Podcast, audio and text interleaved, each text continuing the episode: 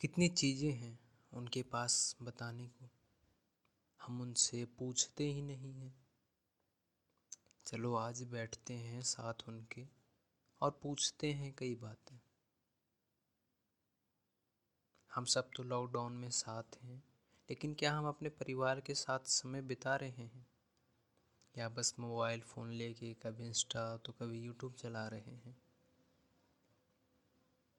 हमें जब टाइम नहीं मिलता तो हम कोसते हैं कि हमें टाइम नहीं मिल रहा। आज इतना वक्त होने के बाद भी अगर हम अपने परिवार के साथ रह कर भी उनको समय नहीं दे पा रहे हैं तो गलती किसकी है? गलती हमारी है। बातें करते हैं ना उनसे। उनके बारे में और जानते हैं ना। हम ये सोचते हैं कि हम उनके साथ रह रहे हैं, वो हमारी फैमिली है तो हम सब के बारे में सब कुछ जानते हैं। पर ऐसा नहीं है। बहुत सी बातें ऐसी हैं जो हम नहीं हैं जानते। वक्त के साथ पता चलती है हर बातें।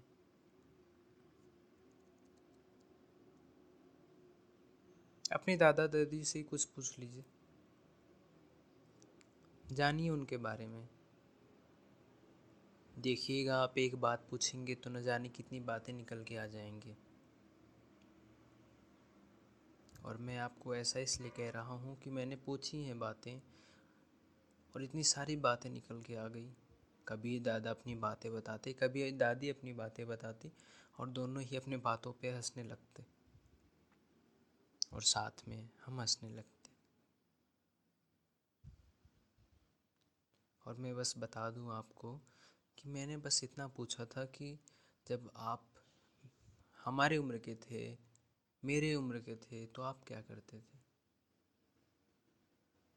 और बातें जो निकली तो इतनी सारी निकलने लगी कि मज़ा आने लगा। दादा अब नहीं है साथ, पर ये सोचकर अच्छा लगता है कि मैंने पूछी ये बात। बातें बहुत सारी है बताने को। बस पूछने की देरी है।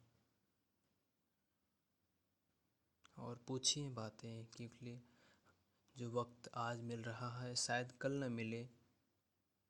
और जो जिसके साथ हम आज रह रहे हैं, शायद वो कल हमारे साथ न रहे। तो पूछिए बातें। वक्त है आज हमारे पास।